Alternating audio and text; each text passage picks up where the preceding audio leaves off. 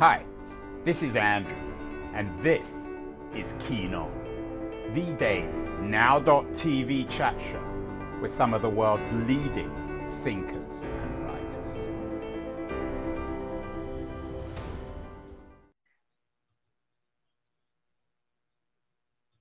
Hello, everybody. It is July the 19th, 2021. It's Monday morning, an early Monday morning for me, 8.30 a.m.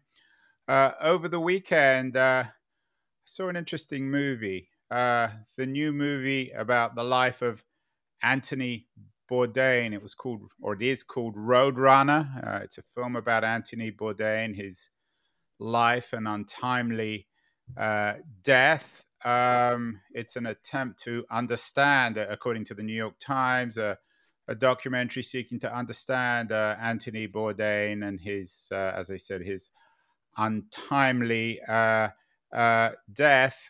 he died a couple of years ago, age 61. And when I was watching the movie, it occurred to me that the the issue, or one of the issues at least, with Bourdain was that he hadn't figured out, or he was struggling to figure out what he wanted to be when he got old. So it's appropriate this morning that I'm talking to someone who just has a new book out entitled Who Do You Want to Be When You Grow Old? Um, it's Richard uh, He's one of the authors, co author actually of the book.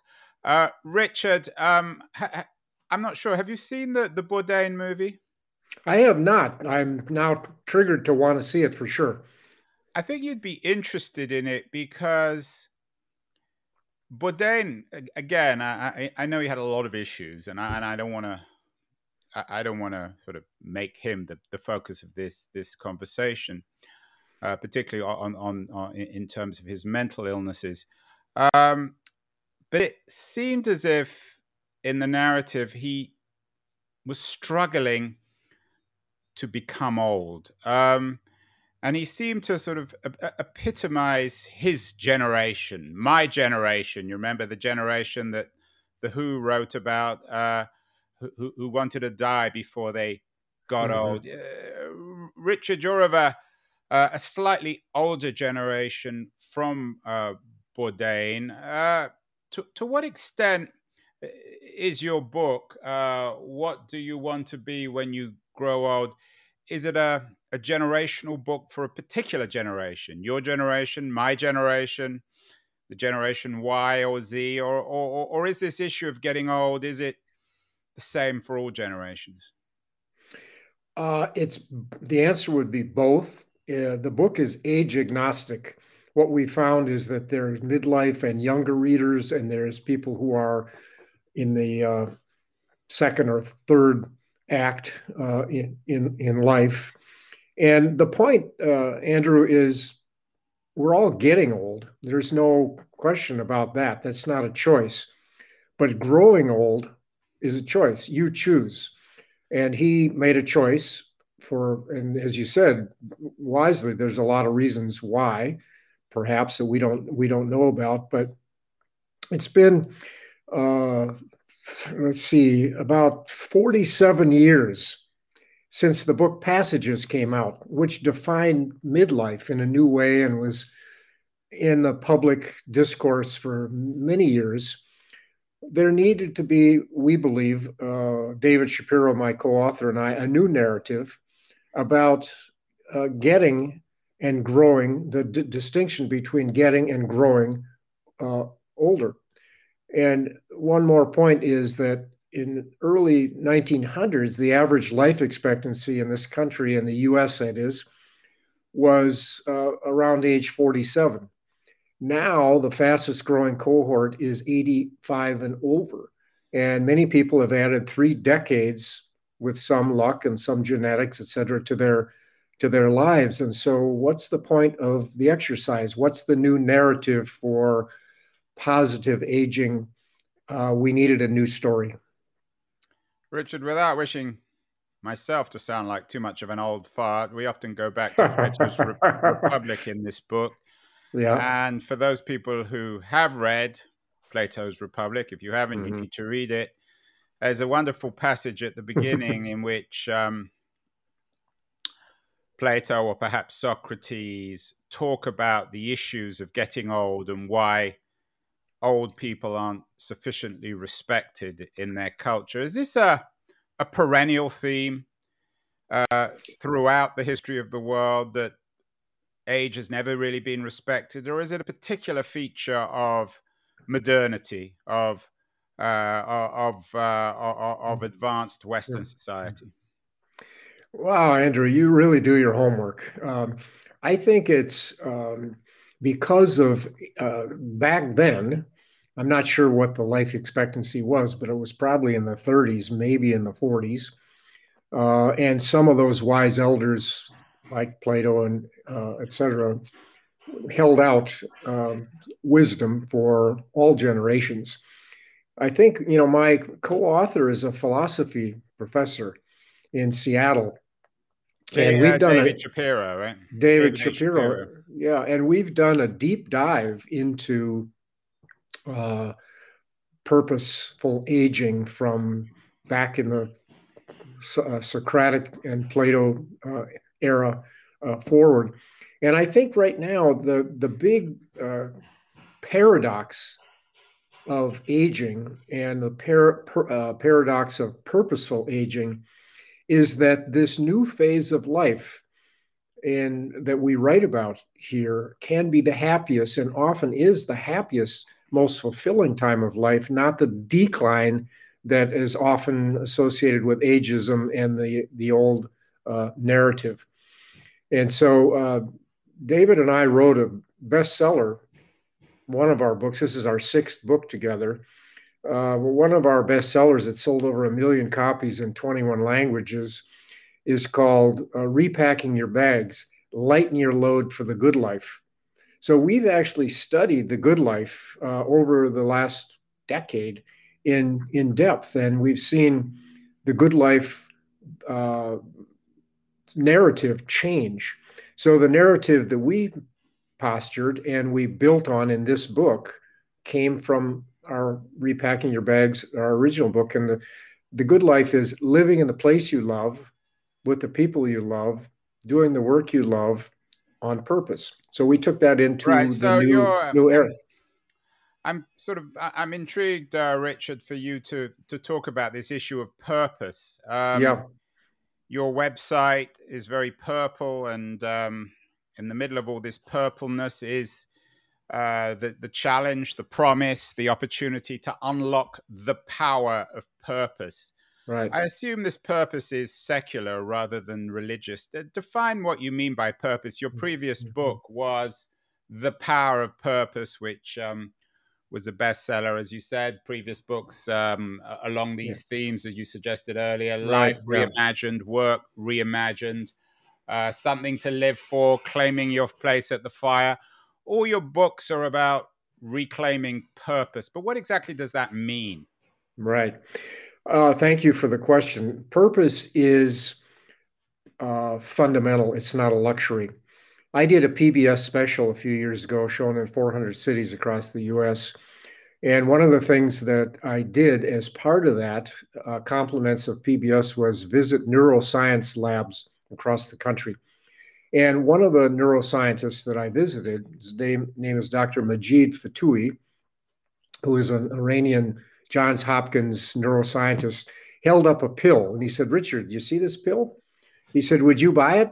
And here's what it does this pill will reduce the effects of dementia and perhaps Alzheimer's, not erase it, but reduce its effects.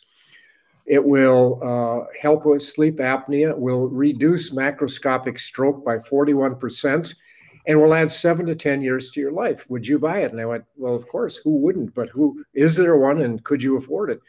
And he smiled and he held up the pill and he said, Well, you've been writing about it for decades. Its purpose. We now know purpose in the brain that actually having a why, W H Y, you know, the question, having a reason to get up in the morning, why do you do what you do, is uh, fundamental to health, to healing, to happiness, and ultimately to longevity. So, purpose is the answer to the question why. Why do you do what you do? And at different points in life, that obviously changes with circumstances and with health and with finances and with pandemics and and all of all of that. And but it, it, it's but wrap it up, Richard. Uh, yeah. I don't mean wrap it up in the sense of ending it, but um, in um, in a minute or two, explain to someone who hasn't read your book what purpose is, what it means, how it can enrich their life. Yeah. Purpose is, is the answer to the why question, and there's three fundamental. The, there's a formula, and it's about unlocking it, Andrew. It's not about discovering it out there or finding it. There's so it's in all of us. It's a question yeah, of unlocking. Yeah, yeah. Right. Even, uh, and, even and, well, not anymore, but Anthony Bourdain had it in him too. Yeah. Let me give you the formula. But before that, let me just say that the, this that there's purpose with a big P and purpose with a small p. This book is about purpose with a small p.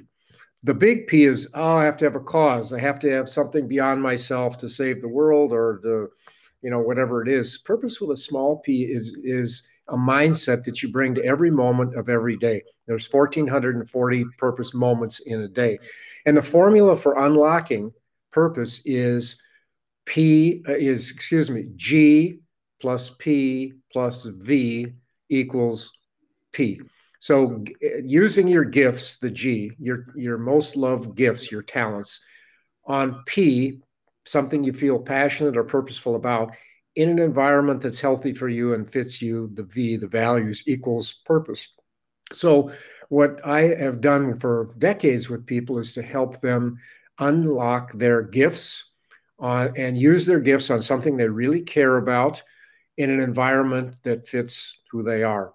And so um, that is, uh, it's not something that's just automatic that comes with a manual. You have to do some work. You have to do some reflection. You have to have some life experience or some pain. That's why so many people today, post pandemic, post pain, so to speak, are looking at their gifts, passions, and values to say, what else can I do with my life? Sometimes, final point, Andrew, final uh, is that uh, sometimes we're pushed by pain, and sometimes we're pulled by possibility to look at our purpose. Pushed by pain means something happens in our life that causes us to go deeper and say, What's the point? What am I doing? Why am I doing this? Or pulled by possibility. We might hit a certain age or a certain stage in life where we look at what uh, what we could do or might want to do. What are the real real uh, possibilities? There are so many more possibilities, perhaps in scientific or biological terms today than there were 50, 100,000 years ago. We had um, Paula Stone Williams, uh, an evangelical mm. figure who uh, has written a book called As a Woman about how she transitioned from male to female and, and what it meant. Um, in terms of getting old, that possibility of biological reinvention in particular is very new. How does that fit into your unlocking the power of purpose? Do, do some people like, mm. uh, and I'm not sure if she's read your work, Paula Stone Williams, do some people perhaps have in them, even as they grow old, another gender, another sexual identity, another way of being? Mm. Mm. You know, you ask great questions. And what I would say is this that the chapter in the book that gets the most grab, the most attention by people is how do I stop living a default life? How do I stop living a default life? For many people, they live a default life. They kind of take what's dished out to them biologically uh, and where they live and how they live and how they grew up. And then they get to a point in their life where they say, uh uh-uh, uh, that's not really me. And for many people, uh, I'm not sure about the sexual identity uh, story of hers, but for many people, their work didn't, they didn't choose their work. It chose them. And all of a sudden, they get to a certain point where they say, you know, this isn't really me. This isn't really what I wanted. My parents would only pay for me to go to law school, but I was really an artist, something like that. And so at a certain point in life, we have, as I said, pushed by pain or pulled by possibility. We push the, the uh, pause button and we look at, well, if I'm going to live another three decades, I'm not doing this, I'm not working here, I'm not living in this body, or I'm not, you know, whatever it is. And so the, the key is how do I make that choice? And how do I do it? You know, isolation is fatal. How do I do it with some support? Where do I get some support for this? And so a lot of people today are, are feeling lonely. Loneliness is an epidemic, and uh, they're feeling like they're uh, alone with their default choice. They need to find support, and uh, perhaps Paula Stone found support, and that helped. I'm not sure. I have to read that. Yeah, and you definitely need to see the Bourdain book because for uh, sure, the, the yeah. Bourdain movie. I think one of the yeah. astonishing things about the movie and his life was he was one of the best known figures in the world. He couldn't walk out in the street without being right. mobbed. He was essentially a rock star, a, a rock, right. you know, the biggest celebrity cook TV personality. Right. Yeah. And yet, the more famous he became, the lonelier he became, and in the end, right? Um, yeah, that's true. it reminds me, uh, Richard. There's a one of my favorite songs is Bob Dylan's "Tangled Up in Blue," um, and he writes, "And when finally the bottom fell out, I became withdrawn." Yeah. The only thing I knew how to do was to keep on keeping on, like a bird that flew, tangled up in blue. What you're saying is that you're in the business of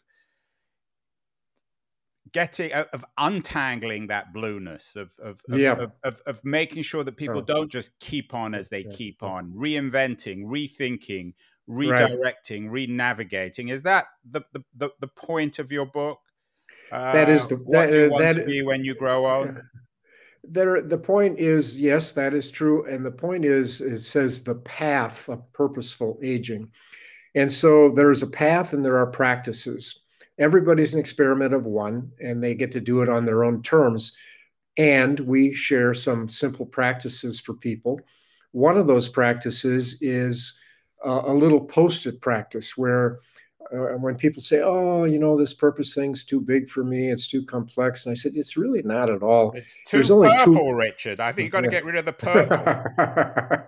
no, well, okay, well, that's part of my brand, but so um, and the but the the little post-it that I suggest that uh, is to write. There's a universal purpose. It's only two words: grow and give. That's it. If you get up every morning and you grow and give, you're on the path of purposeful Sounds, living uh, or purposeful aging. religious to me. What's your uh, relationship with yeah. monotheistic it, religions? Is is there yeah. an association, or is this an entirely secular way of living?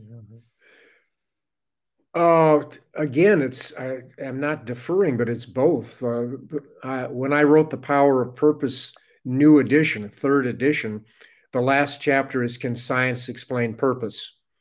And uh, what I did was uh, I actually went into the seminary for a year to study purpose in world religions, and I found that every world religion talks about purpose, and they talk about perhaps they read your books. well, but most of the time it's secular for people who have a mindset that they want to live a good life and a positive life. So grow and give. If you put a little post-it on your mirror tomorrow morning and you say, grow and give, how am I going to grow and give today? And then at the end of the day, before, if, if there is a faith, it's in science. As it happens, Richard. Um, yeah. Yeah. Later this morning, I'm interviewing a woman called Melinda Wenner, uh, Wenner Moyer, who has a new book out. It's the other end of the spectrum: How to Raise Kids Who Aren't Assholes. Yeah, what a great title! Strategies for better parenting from tots to teens. I'm curious. In all seriousness, um, old age and childhood are intimately bound up with one another. In your research and conversations and thinking yeah. about this, do you find that people who most comfortably understand what they want to be when they grow old? Have they had quote unquote successful childhoods? Have they been raised correctly? Not necessarily, but they've usually had some sort of uh, wake up call or some sort of trigger event in their life facing death or divorce or illness or something my mentor back, Andrew, in 1968 was Viktor Frankl. I spent right. a week with Viktor Frankl, who wrote Man's Search for Meaning, was in three concentration camps, survived, although his family did not, came out, weighed 87 pounds, went back to Vienna, wrote Man's Search for Meaning in nine days. And I spent a week with him. And it changed my life forever because he said the last of the human freedoms is choice. It's to choose what you want your life to be about, regardless of the circumstances you're in. So we all have circumstances, and we all can say, well, yeah, what about me? I'm a certain age or a certain health or a certain. We have stories in the book about people who have got major health health challenges and they're still living very purposeful lives. And so um, for Frankl, the transformation for me was this whole idea that between stimulus, something happens, and your response, your choice, there's a there's a choice point here, and you can choose.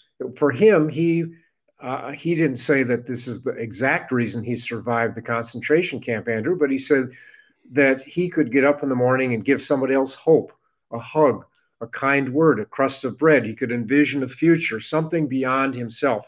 So, the one thing that connects your question about theology or religion and secular life is that it's always, purpose is always about making a contribution to life in community, in family.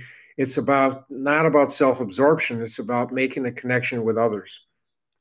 yeah, uh, so it's unlocking the power of purpose. Right. One, one, person, perhaps, who might be a model for, for your argument is uh, Joe Biden. Uh, yeah. Here's a headline this morning from the Times Joe Biden won't stop surprising us. He surprised many of us, including myself. I didn't expect him to be so dynamic and energetic. Do you think, and, and you said this earlier, some of the people who best understand growing old and learn and living purposely are those who have lived through tragedy. Do you think there's something in that when it comes to Biden, given the number of tragedies that he's lived through? Absolutely. You know, my favorite quote uh, is from the American essayist E.B. White, who said this, Andrew. He said, I arise in the morning, torn between a desire to save the world and a desire to savor the world. This makes it hard to plan the day. Well, I think with Biden, when he shows up, he's about saving and savoring both. It's not just about a cause or something like that. It's it's who he is, and it's what he's uh, experienced, and as a result of that, he can um, identify with, if you will. I haven't met him. I would love to meet him, but he's talked about purpose often over the over his life, and obviously the tragic death of his wife and kids um, was uh, you know a, a, big part of that. So I think that's. But purpose is, as I said, if you put that post-it on, it's about growing and giving, and it's about giving. I think he's giving in ways that he knows how to do, given his life experience. Do you think the countercultural generation made a huge mistake? Um, I mentioned uh, uh, the Who's "My Generation," famous, uh, famous yeah. song, which as I said, articulated. Hope, hope I die before I get old. This this cult of youth was also articulated by Dylan in his great song "Forever Young." Yeah. Perhaps uh, someone needs to write a song "Forever Old." Um, is there a need for a, a, cultural recalibration when it comes to our sense of age um, and our challenge to this cult of youth and youthfulness? Well, I would, of course, argue yes. If you just look at the demographics, there's 76 million people over the age of 65 and growing exponentially. And so uh, it's not that they're just forming the new narr- narrative, but I think if we're living older and longer, we need to, to figure out what holistically, how to grow whole, not just old. And growing whole means to look at parts of ourselves that we you know, we can't just keep looking looking in the rearview mirror. We need to look in the windshield, which is bigger than the rearview mirror, at what are the real possibilities in the next phase of uh, uh, uh of life. And what we found, um, you might have, uh, I mean, you you're an amazing interviewer. To be frank, I'm sure you say that to all the girls, Richard. I, I, I have never said that to anybody uh, actually before. Uh, these are things that you bring up. Well, you're very kind. Very, very thoughtful. But my, my point is that as we look in, in the windshield and look at the real possibilities, there's something called the U curve of happiness. Jonathan Rauch wrote a yeah, great Jonathan book. has actually been on the show recently, yeah. and he, his book is a very influential book. Uh, as you say, he he argued that we get happier, I think, after we're fifty. Yeah, and I'm in that book story wise, and I endorse that book both because the research on it, the science is quite strong worldwide and the, the, the Gallup research on aging and work, et cetera, is all. I mean, we're we're now seeing uh, a mega shift in possibilities to that uh, are anti-ageism. Ageism is still alive and well, but it's changing in a lot of ways just because of sheer uh, demo- demographics. And so, one of the chapters in this book is Am I having a late life crisis? And, it used to be the midlife crisis, but as we're living longer, a late life crisis is well, what, as I look through the windshield, not just to the rearview mirror, what are the real possibilities? How do I think? And who are the people I want to be with? And where do I want to live? And all, all, all of that. Um, during the pandemic, Zillow had 19 some billion hits of people looking at where they might want to live. And of the people who were working at home, according to the, the um, real estate cafe in Boston that I did an interview with recently, 46% of the people working at home are looking at not wanting to work where they're working any longer. If they can live anywhere, maybe they can work anywhere. And so, you know, there's a lot of shift going on right now that I'm looking at, you're looking at that. I mean, you can look at the science, but it, a lot of it is is just a, a current narrative that you're reporting on. Yeah, your, your your book talks about preparing in some ways to die, about the music carrying on. Yeah. Um, the issue of mortality, of course, is a one of the, the perennial themes. It's perhaps the perennial theme of the of, of human existence. Unlike all other species, yeah. we understand that we will die. I'm talking to you from Silicon Valley, Richard, where yeah. some yeah. people, the Peter Thiels, the Ray Kurzweils uh. of the world, believe that we may indeed one day become immortal. Is that a um, uh, perhaps a, a, a, sacrilegious idea, particularly in terms of your notion of unlocking the power of purpose. If we did indeed live forever, would your thinking become redundant? Would purpose itself become pointless? I don't think so, but I mean that's I I mean I think the one percent that they represent should be spending their money on how to age purposefully and positively as opposed to just living longer. I mean, the, the end of our book, we, uh, we talk about how will my music play on and the ultimate conversation, which David and I are very forthright about our own dying, etc. Uh, and often when we face death and face an end, it makes life more precious, makes life more current on a day uh, day to day basis, as, as we say. And uh, so uh, I don't, I, I don't think the point is to age another 10 or 15 or 20 years. I mean, that's maybe their interest and that's their passion, and so be it for, for them. But for the majority of people, there's a story in this book which is very powerful story, I think, for many. Uh, you're in Silicon Valley, I'm in Minnesota. Uh, just yesterday, the president of the Senate in Minnesota said he has ALS and he didn't tell about that he had ALS because he wanted to uh, live life in the Senate without having someone, oh, you know, he's not going to be around and all, all, of that. The story in the book is about Ed Rapp. Ed Rapp is, was uh, destined within a couple years to be the president of Caterpillar, the big earth moving company. He was one of three presidents of their divisions. And I worked with Ed for a long time and knew him very well. And uh, worked with with Caterpillar, and Ed at age 57 was diagnosed with, AL, with by Mayo Clinic with ALS. He immediately retired, and rather than just go home and and uh, pack it in, he created uh, a foundation which has raised almost 15 million dollars for ALS research. It, but the point is this, Andrew: every single morning, Ed, who lives in Raleigh, North Carolina, is retired now gets up and uh, has a phone call at eight o'clock in the morning with somebody who was just diagnosed with ALS, somebody who's never going to meet, could be anywhere in the world, but he's given out his name and number to through his foundation, et cetera, to give them some sense of what's it like to live with ALS. And he says, Richard, don't write a pitiful story about me. Write a positive story about me in mm-hmm. your book, which I did.